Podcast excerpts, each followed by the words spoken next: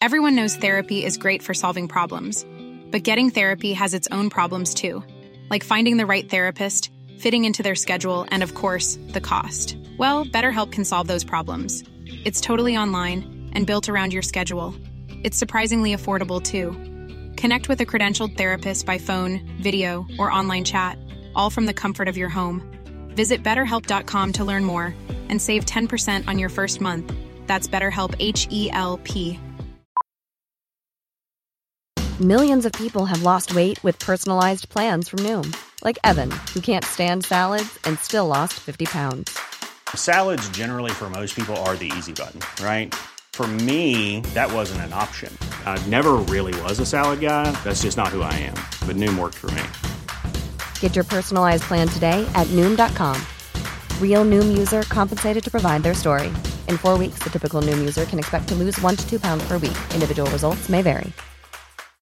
Millions of people have lost weight with personalized plans from Noom, like Evan, who can't stand salads and still lost 50 pounds.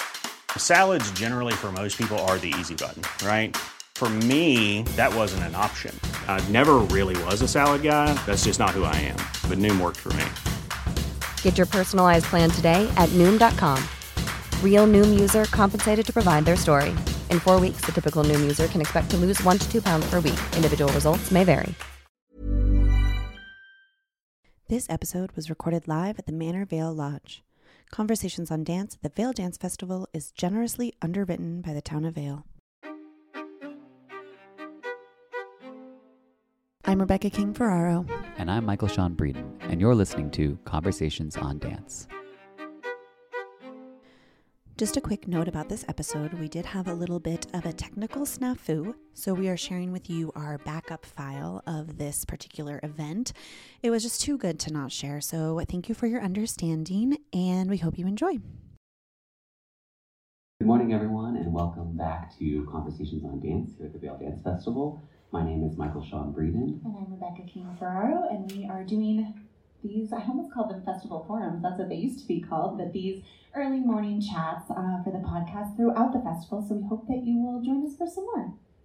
This morning we are joined by two incredible performing artists with Music From The Sole. We have uh, Leonardo Sandoval and Gregory Richardson. Thank you both for joining us before you jet off to rehearsal and um, you know get get ready for the upcoming performances. So um, since we haven't had the pleasure of speaking to either of you before, we want to just kind of hear a little bit of background um, from each of you about your uh, early interactions with dance. So let, let's start with Leo. When you first became aware of dance, kind of got that like dance bug.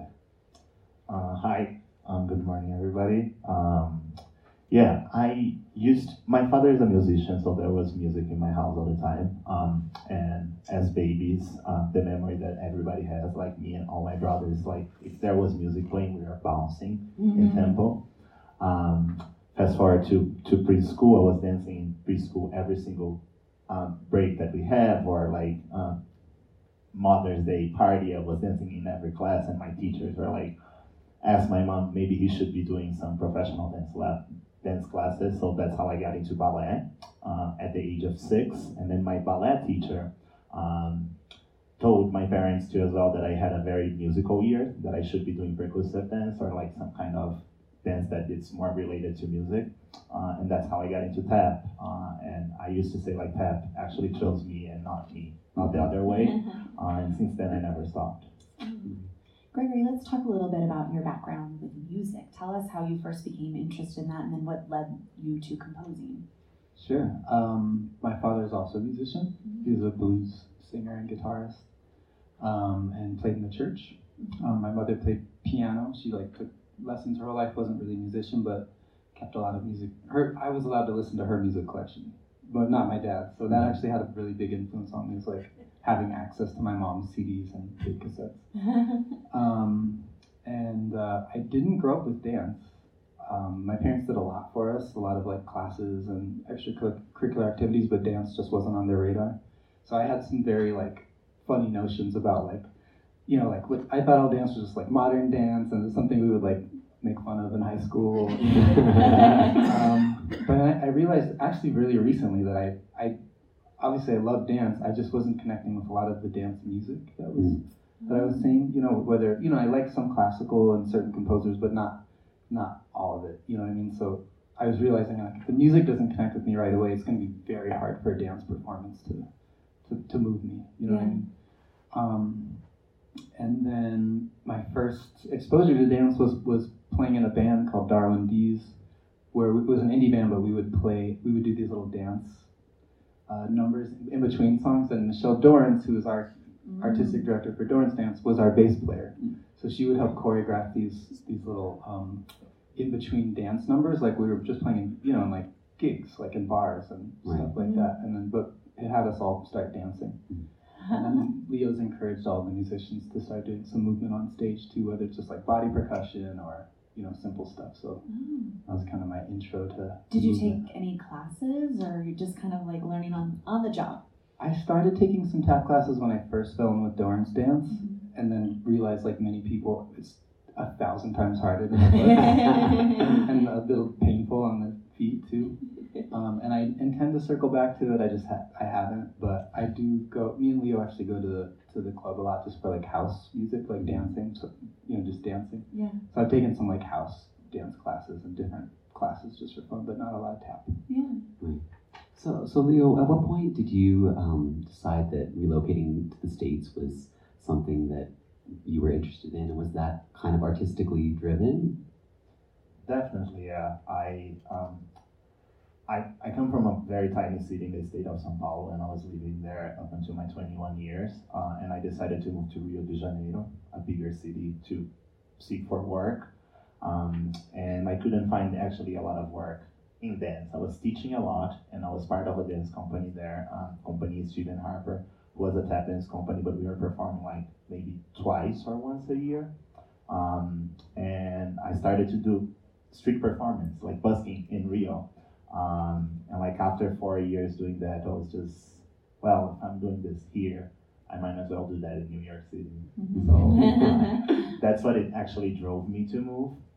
Um, but I knew I was falling into a safety blank uh, because uh, the tap community in New York City is very tied together. So as soon as I got there, like people like Michelle Dorrance, Chloe Arnold, they were like always, they were like receiving me with open arms. Mhm. And within one year, I was already performing with Michelle and dancing in her company and touring. So How, how did you connect with Michelle? Did you already know her prior to living in the States? Yeah, I met her back in Brazil. Uh-huh. Then I met her another time that I was here when I was 18 years old in, at Los Angeles Tap Festival. The tap community is really tied mm-hmm. together. So even if you don't actually know the dancer in person, they know of you like through mm-hmm. social media, internet, and Right. things like this. Yeah. Right.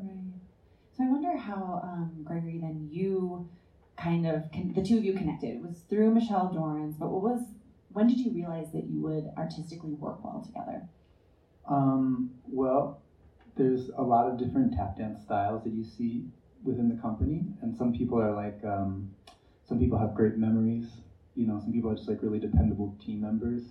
Some people are flashy soloists. You know, some people are really graceful. There's all these different styles, um, and but everyone is in tap dance is a soloist because it's part of the art form. You know, it's like improvisation, and some people's um, style I just connect with more, and some people less.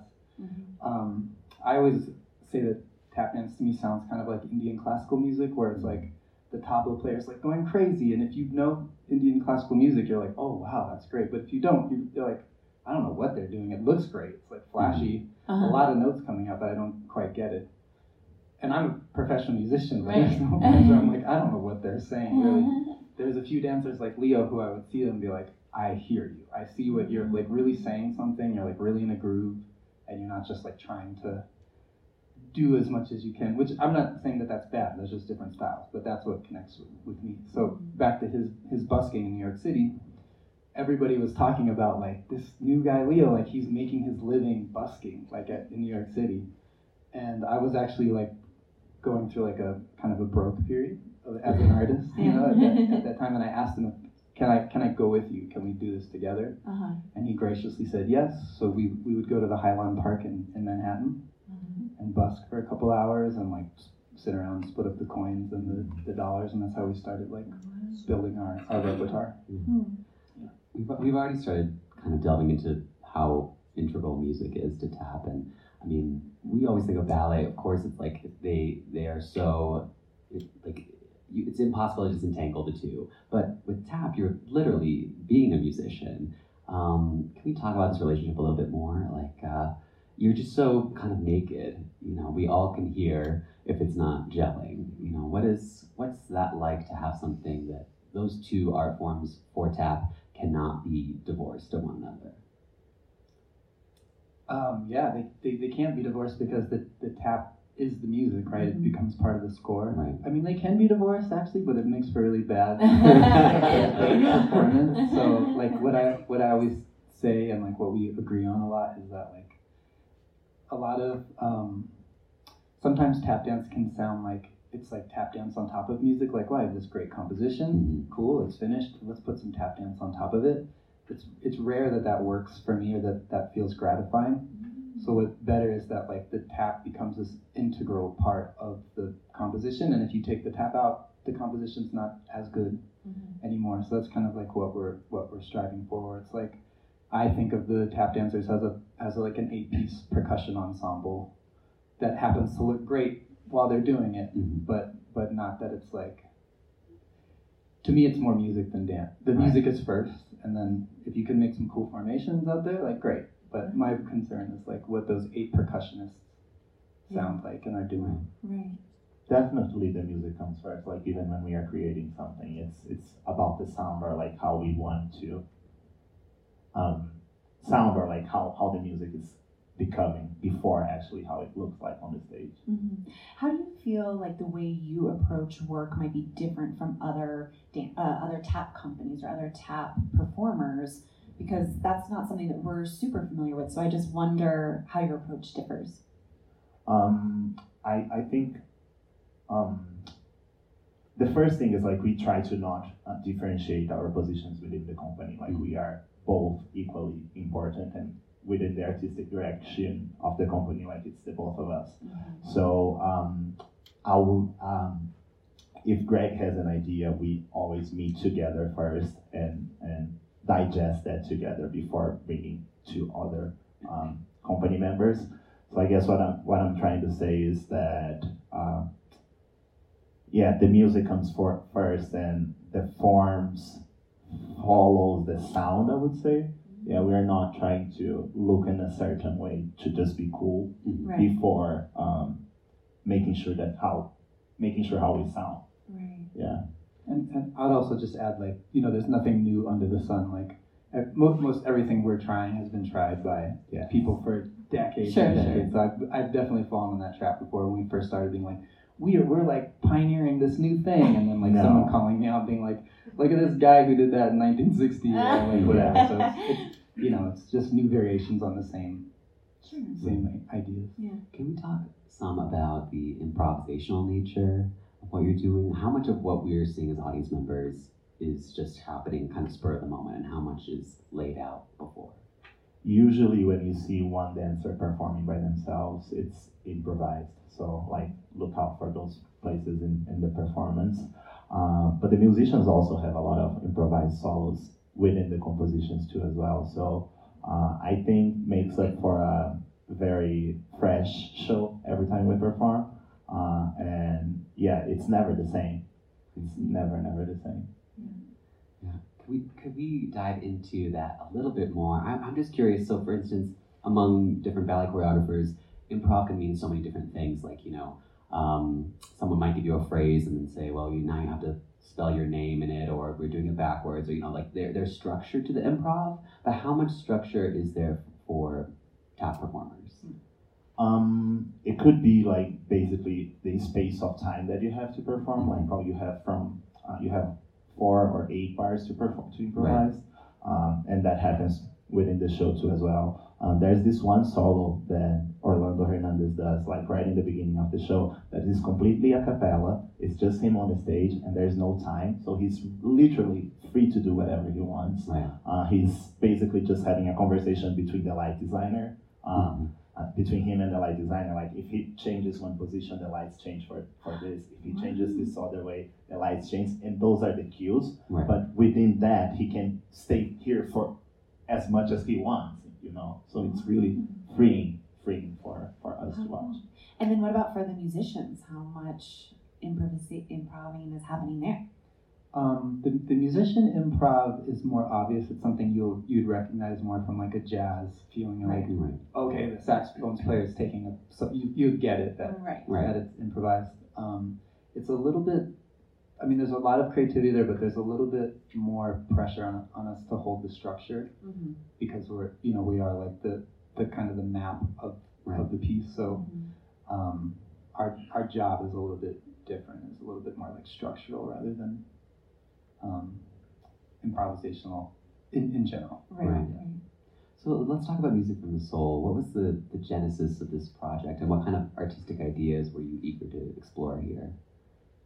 Um, the first one is that tap, tap dance is music, uh, and it's part of the African diasporic um, um, word, yeah, tradition, um, and it's an American art form. Uh, I think we, we, we came from that and decided to explore those ideas within my Brazilian background, Greg's background in house music, electronic music, jazz music, gospel music. Um, and yeah, Yeah, and I, I think also expressing the personalities of our different company members, like it's a really diverse crew. Mm-hmm. Um, so we have our saxophone player Jose Cruzate is from Cuba, but he also like in the show sings some Yoruba chants, which are like from his religion in Cuba. Um, Gerson Lanza is from Honduras, so he brings his own thing. There's quite a few Brazilian four of us. dancers mm-hmm. in the in the show. Leo's husband is also our pianist. Ah. His name's Noah Keynes. He's he's a astronomer, but he's also like a concert pianist and ah. and sings Renaissance classical music. Like he's a professional singer. So like the goal is kind of the goal has to be somehow to tie in all of those like abilities and Right. personalities and so like that's really what the that's like the main that's the main goal. Yeah. yeah. How do you collaborate with all of the company members to bring their backgrounds into the final product that we see on stage? It's tricky. I think, I think for Leo, because they're tap dancers, like they all play the same instrument. And I think if you're used to the dance studio culture, you show up and someone's in charge, and you're gonna say like, Here, "Try this, do this," and they just know, they've been doing since they're little kids. Mm. He's do he, you do it, I do it, I'll learn it, whatever. And then if Leo gives them some freedom to to do an improv, they'll do it. Right. Musicians don't work that way. You know, and we're all playing something different. So when we get in a room, everybody wants to like have their idea. And I like this, I don't like that um, and everybody has these different strengths and like like Noah's a concert pianist i can't necessarily even write i can't i couldn't necessarily even write something that could utilize his full abilities Mhm. so i have to i have to work with him Right. um, so what you get is usually something i think better i think it usually comes out better than what it would have been if i tried to do it by myself Mhm. Um, but it also feels like a lot of compromise too sometimes so you're like you, you know it's just like personalities and Right. you know what i mean so Yeah. How did you assemble this team, and does it ever shift like year to year?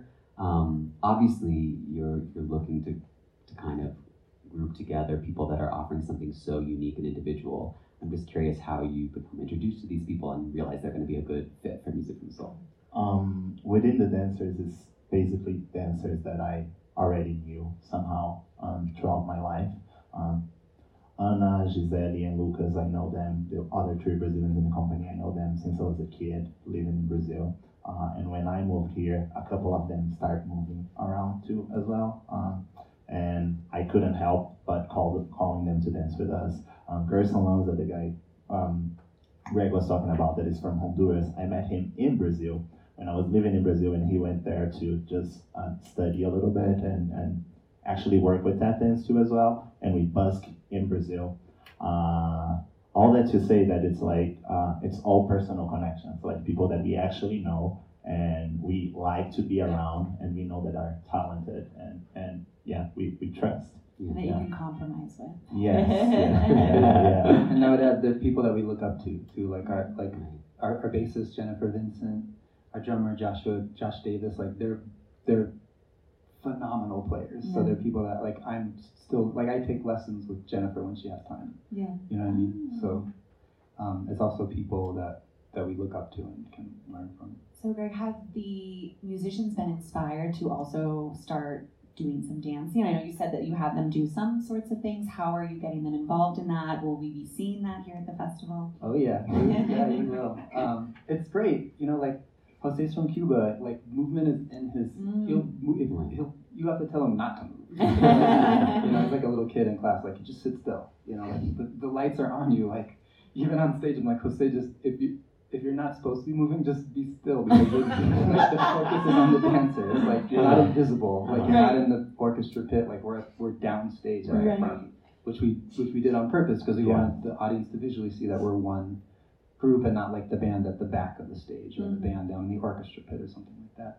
Um, Josh Davis, our drummer, is a natural mover. Yeah. When Leo introduced this like this first body percussion, he was like adding extra like hip sways and like he just like does the movement for fun. Like any like if we're like out, he'll just like start doing it. So like you, you'll see everybody's different personality and That's so everybody moves. One thing I was thinking, looking at your website, for example, the company members are listed. There's dancers and the musicians are there. Everyone's listed, and that's not something that you would see necessarily in like a ballet company, for example. So, and you're talking about how important music is, and is that common within a tap company, or is this just like a continued part of your mission to keep music so close to the dance? I, I do think it's common within tech companies to put the musicians and the dancers in the same place. But what I think we are doing is, is actually we are not trying to think ourselves as a dance company or a band. Right? We are something that is in the blur. Right. Uh, so uh, it's really up upfront that Greg and I are the sole leaders of the company, and even if I don't have a guitar, if he doesn't have a tap shoe, we both are representing the company Right. in the same way. Uh, so I think that would be the only only different point. Like uh, I would never do a performance just with recorded music. While I think maybe some other dance companies, if it's like a small performance or something that they Right. cannot bring the band to the show, they wouldn't they would take that compromise, you know. Right. And that's not something we want to do. Yeah. Can we just hear a little bit about what the audience is going to see on August 2nd when you guys are performing? What's the program looking like? um, the show calls I didn't come to stay. Uh, it's a it's a piece that we started making uh, in the peak of the pandemic. Um, it was a commission from Works and Process. We summer 2020 we went to Kaatsbaan with a very small group of people and started working on that. And because it was the peak of the pandemic, we were like really hype and happy to be together. Uh, so I, I call I, I mean in my head this performance and this show is like a celebration of celebrations, like being just celebrating being together. So you will see a big party on the stage, a big carnival party on the stage. For me, it's almost like a carnival fever dream uh, happening uh, constantly, like throughout the whole hour. Yeah, and I'll add just um, what you'll see will be a five-piece band um, with piano, drums, saxophone. He also plays flute. I play electric bass and electric guitar. Jennifer plays upright bass and cello. So between the five of us and the instrument switching, it's a lot of a lot of music. Um, dancers playing percussion, everybody singing, um, and so it's yeah, it's we're, we're really we're really proud of the show. And it's like it's like a it's a big production. It's eight dancers and five band members, Yeah. so it's it's cool. I loved so much about what you guys did on opening night. It was so fun to see. But one of the things that I loved the most was how you involved the audience. And so I wonder, is that something that you do often? Is that something we will be seeing again on um, August 2nd? Not on August 2nd, but we usually do audience participation in our shows. Like in our previous show, Partido, there's a, a clave pattern that it goes over the whole uh, concert, and by the end, like the audience kind of knows uh, how how the clave is going. Uh, But but we, will, we will be out in the audience. Yeah. So that is a that is a form of audience participation. yeah, yeah, yeah, That's true, true, true. And we encourage the audience to holler and scream and shout with us because there's a lot of room for that to happen too as well. You don't have to encourage the male audiences to get involved. They just love it. Yeah, I think it's an interesting idea to me because it is such a you know, the uh, the way that the audience participates and, and lives in the music with you feels so important. And uh, I'm wondering, like, being in a proscenium theater, like, is that does that ever feel like too distant for you? Like wanting to have that like immediate feedback and energy from an audience? Like, how do we negotiate that? I I think it's the same for every performer, right? Like, I'm assuming you're both dancers. Yes. Yeah. Mhm. You, you feel that, right? You feel like the audience is like hundred feet away. Yeah. Yeah. So I don't know. you know, like it's never gonna feel like the rehearsal room for me is always gonna feel like this special magical place where like, oh, we're like making this thing and we're stirring the pot and like we're all here and we're sweaty and like nobody wants to leave.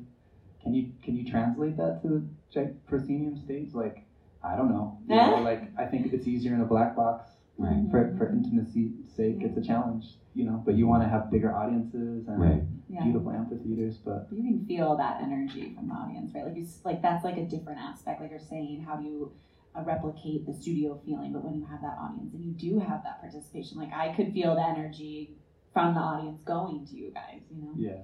Yeah. Mhm. I wonder, um, since you both are par- participating always, I assume, in your works, how is that is that a challenge when you think of a choreographer? They set the piece, they go out, they get to view it as an audience member, make changes.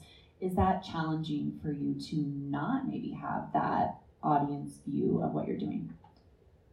Yeah, it is. Like I, I bought this cordless uh, system for my guitar because I wanted to be able to go out and like listen to sound check because Leo always Oh. listens for, for the sound check, but Yeah. it didn't really work. It didn't work. I got like ten feet away and it started like.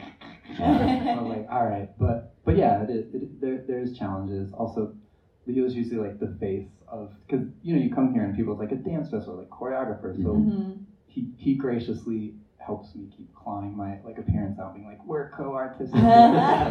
we both do a lot of work behind the behind the scenes. You know what I mean? Yeah. So there, there there are challenges. but- Yeah, yeah.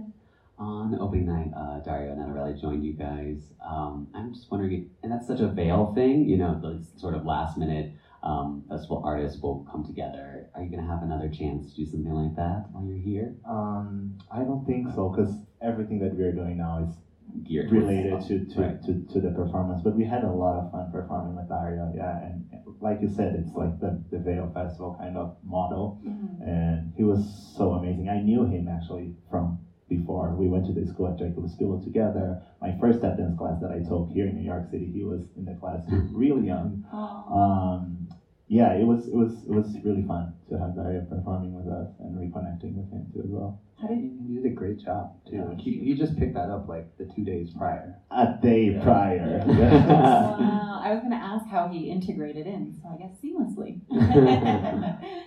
um, what are you hoping that audiences will take away from um, your evening of dance and music? Um, far and foremost that we are one group. I, I, I know we are pressing this button a lot, but tap dance is music and we are all together. Like there's no differentiation between all the performers on the stage. I don't wanna I don't wanna I don't even wanna say dancers and musicians. We are all the same. So tap dance is music. Um, and that it is an African American art form. Yeah, and, and have fun. Like we're we're having fun. I think one of the best attributes of the, the company itself and the show is that you can really see people are just enjoying being with each other and like making music. It's not like a serious, you know. There's some quiet moments, but it's not like a, you know, a stiff like you know thing. So enjoy yourself. Great. I think we have time to open the floor to audience questions. We Bruce, Would you like to go first? So when we, are we live? Am I live? Yes. Okay. So when, when opening night came, we look up and there's the, there's the floor, so we know it's gonna be tapped. Uh, But then Leo comes out and he forgot his shoes. how did you know he forgot it? And, and, and, and so my question is, um, you know, in terms of things, everything having been done before, that was the first time I s that I can recall seeing a real, seriously kind of tapped thing, but in bare feet. And I wonder if you could talk about that a little. Uh, yeah, that first little strip of the performance that we did in opening night was a body percussion section that actually we do in our show too as well. And I really prefer to do body percussion either with my socks on or barefoot. So it was it was an idea to start the show just like that. Um, but I liked it to play a little bit with it, like saying that I forgot my shoe as I, as I was walking in. That was a joke. Yeah. I thought you were serious. No, we, we were walking in. He goes, I forgot my shoes, and I was like, oh shit, what do we do? Like I thought, I, I knew that you did it barefoot, but I thought you were gonna bring them out and then you put them on later. So- No. oh man, Yeah, didn't, we I were- didn't catch that. I, I because we wanted to. I mean, I wanted as the choreographer, thinking as a choreographer, to to make our entrance as a little conversation and make the conversation become a song. Um, so I was looking for things like to act with Greg, but like really make it look like a real acting, not like you're oh walking in. I forgot my shoe. No, we can do it. So I, I tried to scare you a little I was bit. like, should we go back? Yeah. like, it's too late. I, I almost I almost start backing up and I wish you would start pushing me or like well maybe that's a little too much but yeah it worked yeah I'm, I'm glad you were surprised Any other questions? No? We'll come back to you. Music from the Sole is such a fantastic name for your company. Mhm. How did you come up with that? Was it sudden insight? I think it was Greg Was it? yeah I think it was uh, it was actually the name of our first show um, when we didn't have when this is how we actually started the company. While Greg and I was performing on the streets of New York, somebody came up to us and asked, "Oh, do you guys have a production that you can put it on the stage?" We're like, "Sure." We did. so he started calling people. He called uh, a couple musicians that still performing with us, and some I call some dancers that are also performing with us, and then we built this one night uh, performance. And the name of that show was Music from the Sole. And I believe you came up with the name. Yeah, you. I can't remember exactly when or how. We definitely had some disagreements over it. Once that name was in the pot, we had some disagreements over what, because Parangolean was another Yeah. one. I was like, what does that mean? Yeah, because after after we came up with the name for the show, and then other productions were asking us to to make other pieces, we're like, well, we need a name for the company, and we're like changing the name of the company, like Parangole Collective, uh, Tropicalista. Tropicalista. Yeah, we had a bunch of names. then we landed. We should just call Music from the Sole. The name of our first show, and we liked the name, so that's how. Yeah. I liked Tropicalista better, but we were we were already we could already see that we were going to be pigeonholed as being kind of like exotic, which I, mean we are, and that's fine a little bit, but we get more than we get overly pushed as like Brazilian, oh, like tropical, like fruit in their hair, like like it happens, you know what I mean? But what I'm really happy about is that we didn't name it like Sandoval Richardson or something like that, like that mm. all the company members can really feel like it's not like we all belong to it and has a name that's bigger than than somebody's last name. It's- mm. I, I like. Everyone knows therapy is great for solving problems, but getting therapy has its own problems too, like finding the right therapist, fitting into their schedule, and of course, the cost. Well, BetterHelp can solve those problems. It's totally online and built around your schedule. It's surprisingly affordable too. Connect with a credentialed therapist by phone, video, or online chat, all from the comfort of your home. Visit betterhelp.com to learn more and save 10% on your first month. That's BetterHelp H E L P. Hiring for your small business? If you're not looking for professionals on LinkedIn, you're looking in the wrong place. That's like looking for your car keys in a fish tank. LinkedIn helps you hire professionals you can't find anywhere else, even those who aren't actively searching for a new job but might be open to the perfect role. In a given month, over 70% of LinkedIn users don't even visit other leading job sites. So start looking in the right place. With LinkedIn, you can hire professionals like a professional. Post your free job on linkedin.com/people slash people today.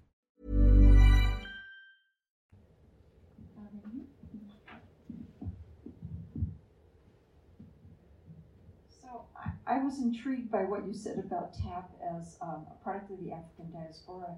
And I was curious because I've always thought of it as an American, African American art form from the US. But um, can you speak a little bit to the Pan American roots? Did what you learned, was what you were learning in Brazil, did it basically come from the US? Or is there a, you know, are there different traditions throughout Latin America? There, there are different traditions of like what we call sapateado, which is the translation for tap dance, but it's a broader name. You know, there are percussive dances in Brazil that are that you do with your feet, that you're hitting your feet on the floor. You have a type of shoe, and you are making percussive music as you're dancing, but it's not the same technique. So that's why I say that it's um, tap dance is part of the African diasporic way because there's many other ways of making music with your feet that are connected through the African um, history or like um, the enslaved people being brought to the Americans and like spread all over North America and South America. There is some some language and communication throughout those that are were dissolved and evolved in different ways in Brazil, in different ways in America, in different ways in other other places. So um, yeah, percuss- making percussive music with your feet is something that is in in in inherently inherently African uh, diasporic. Yeah. Let's go. Gotta go back to you. I'm a very amateur musician and tap dancer, and I could never improv on the piano, but I prefer improvised tap music, doing tap. And I wonder, which you prefer those parts of your performances? Do you prefer the improv? Um, I do like to impro- improv. Um, I don't know if I prefer. I don't. I don't know if I have a preference. I like to float from one side to the other. I think. Yeah. Yeah. Um, yeah. I don't know. Do you have a preference of? Um, I spend most most of my time spent composing and, and practicing. Um, yeah, I think I, I, I, I like the bigger group picture is more exciting to me. Like making getting the horn part right and the piano part, and making it all come together. Taking a killer solo is great for the ego, too, mm-hmm. but that's, that's a very small part of my, my time. Mm-hmm. And when you do the audience participation part, do you make a judgment on how rhythmic your audience is? And do you bail out early if they're not getting it? Never. No. No, it depends on a- a- you know. We do school shows for all different ages. You have to know what's appropriate, and like, like a group of eight-year-olds in the Bronx from like all over Latin America are gonna get a crazy clave like right away, whereas a group of like forty-year-olds in like Idaho might not get it. So I think that there's some, you know, there's some difference in ability. But no judgment. But no. Judgment. Just one. I had one more that I thought uh, we're so- t- talking about improv. At what point does that kind of factor into your training? You know, like if we're learning, obviously, like music is pretty formal in the beginning, but improv has to be so second nature to what you do now. You must have started experiencing that pretty young as well. Yeah, it, it's part of tap dance culture, and, and like you have to be a good improvisation to understand what tap dance actually is too as well. It's a solo, it's a solo art form. It started as a solo art form. It was a battle between dancers. You know, that's how that's how it started. So you have to have control and understand and understand music, understand tempo, rhythm, uh, even being a little melodic too as well. So you you have to spend some time on your own working on your voice, and that's basically learning how to improvise. Hmm. So you said Michelle Dorrance was playing bass in your group? I mean, so that's a whole new world that we learned about about Michelle. One of the things that when she was here a lot early on, one of, what I remember her telling us was that tap started off in, in in the states is sort of partly a form of communication because you're speaking a language that the slave owners can't understand, And so you can communicate that way. And I wondered that seems to me possibly also the case in Brazil. But then the last question, just to kind of throw this out there, is can they dim the lights less in the in the theater so that these guys could actually see out? And would you like that if that was actually possible? I think that might be kind of intimidating. yeah, it's not that for me. I, I, I didn't He's understand saying the if, question. if they had the lights up in the in the house, you could see the audience better. Uh-huh. Like, would you prefer that? No, yeah, it No. is intimidating. Yeah, Yeah, yeah, yeah, it it's is. so much better having It like is, a yeah. black. It, it's more the distance of a large theater.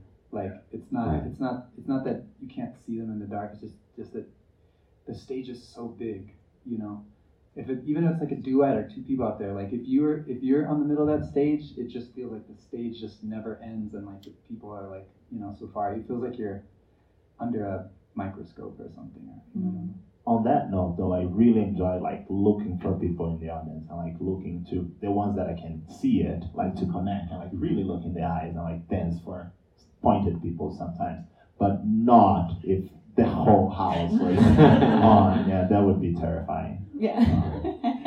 The communication question? Yes, yeah. Um, I what I believe Michelle was probably talking about is um, when uh, in North Carolina, actually, when um, the enslaved um, people got to start to communicate between other other groups throughout drum drumming.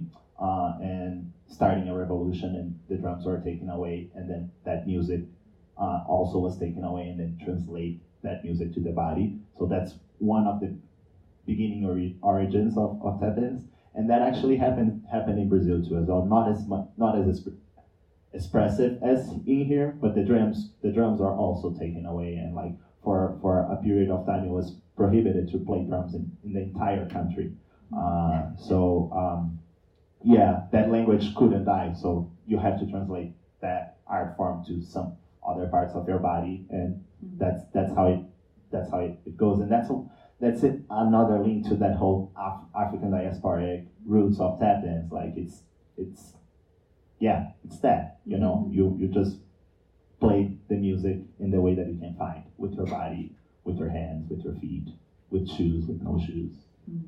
There was a there's a particular rebellion that you can look up called the Stono Rebellion, which was the people were communicating with drums, and they started going from town to town, picking up, like getting like a convoy, like getting bigger as they were going, just marching. Not not quite sure where they were leaving, but it got to be hundreds of enslaved people, and they burned down their houses and they killed some of the you know some of the overseers on their way, and after that they it was enacted like laws in North Carolina like pro- prohibiting drums and gatherings of certain groups, and then those laws were just adopted by adopted by other states immediately. So it was kind of like it was like a codified legal movement in the U.S. It was like no more drumming, which went to the feet. But I've also seen videos of percussive dance in, in Western Africa that kind of debunks some of that. It's like an easy narrative to be like, oh, they took away the drums, so they just started doing it with their feet. Yeah. I think there's a lot of truth in that. But if you really peel back the layers, there's percuss- there's percussive dance in West Africa. There's ham boning and all all those other things like body percussion that people generally. I think it's just like a kind of an easy romantic, um, simplified version of history to say that like all of that happened because of because of taking drums being illegal. But you know, there's a lot of um, subtlety to it too. Yeah, the percussive dance was already there before the drum. Yeah. yeah. Any other questions? Yeah. So it was interesting to hear how much improv is uh, at the heart of what you do. And we've had other talks here where there was a sense of, well, ballet has this very structured set of movements and maybe contemporary dance, it's harder to communicate what to do on stage. And you guys are just, sounds like there's a lot of freelancing. You just mentioned that there also might be some com- competitiveness and one-upsmanship as a part of that. And is that, could you say more about how that works? Yeah, if, if you if you think about like hip hop or breakdancing, like you know those battles that happen, those are actually modeled from tap dance battles. Like um, uh, when the art form started, like the way that people were socially dancing it, it was in forms of battles with the judge watching two dancers battling within each other, like looking for um, um, rhythm, for style and musicality and all, all, all those all those it, it was a competition speed yeah speed uh, and this is still exists within within within the art form throughout this day. Like uh, tap dancers are really um, we, we, we say that we, we like to cut off other people when we are doing our solos. Very graciously and very you know we are we're, we're still friends but we are going for for the neck. Yeah we are we are trying to show off and we are trying to to make the, the best as as we're going. Like we we do say like we dance to express and not to impress but you know. And I- I'll say I, I do think that that competitive background is what pushes the boundary into also sometimes solos just being like you didn't have to you didn't have to do all that. You know imagine like if a flute player is just like 30 second notes where it's like okay that's really cool. Like you must have practiced a really long time but like is it it can go into the border of like not being musical too because Yeah. you're just trying because you've been in this situation your whole life where you're trying to like show that you can keep up with everybody else. Yeah. Yeah Hmm.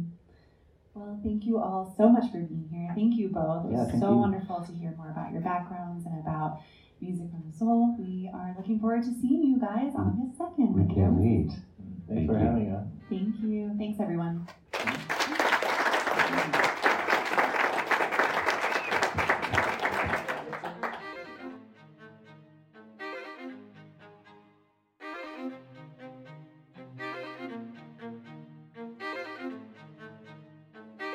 Conversations on Dance is part of the ACAST Creator Network. For more information, visit conversationsondancepod.com.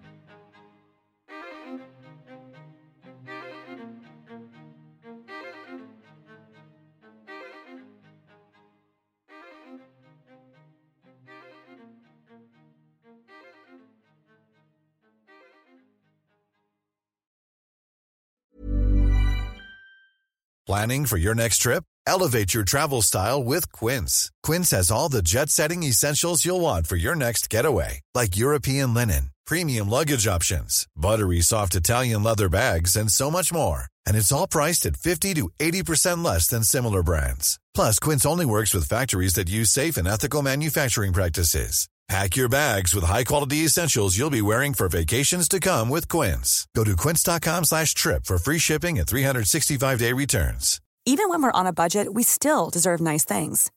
Quince is a place to scoop up stunning high-end goods for 50 to 80% less than similar brands.